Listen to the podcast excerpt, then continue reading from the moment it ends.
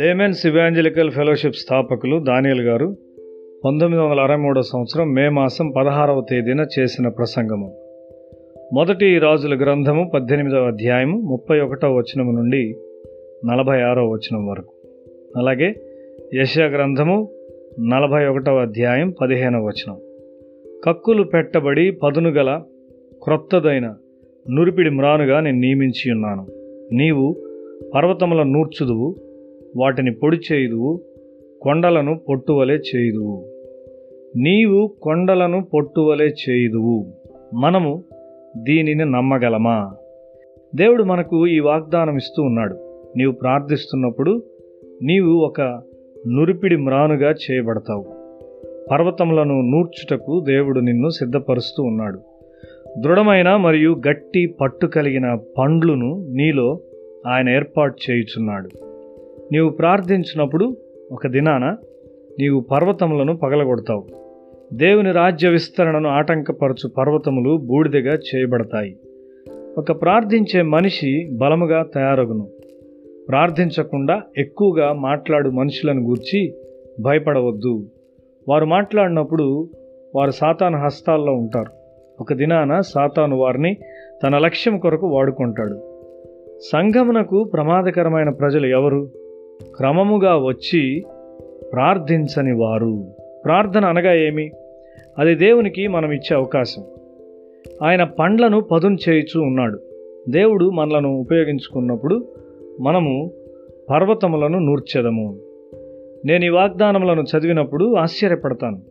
ప్రతి చోట పర్వతములను, కొండలను మనం చూస్తూ ఉన్నాము. దైవభయం లేని వారు పెద్ద పర్వతం వలె ఉన్నారు. వారు సంఘములో నాయకత్వం తీసుకుంటారు. ఒక దినాన వారు దుమ్ము, బూడిద అవుతారు. ఒక ప్రార్థించే వ్యక్తి బలమైన వ్యక్తిగా మారతాడు. మన సంఘాలు ఒక దుర్భరమైన స్థితిలో ఉన్నాయి. విశ్వవిద్యాలయాల నుండి డిగ్రీలు పొందిన వారు అక్కడ ఉన్నారు.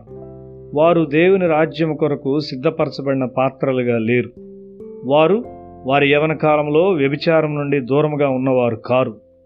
వారు గొప్ప బుద్ధిహీనులు. సామెతల గ్రంథం 6వ అధ్యాయం 32వ వచనంలో, జారత్వం జరిగించువాడు కేవలము బుద్ధిశూన్యుడు, ఆ కార్యము చేయువాడు స్వనాశనమును కోరువాడే.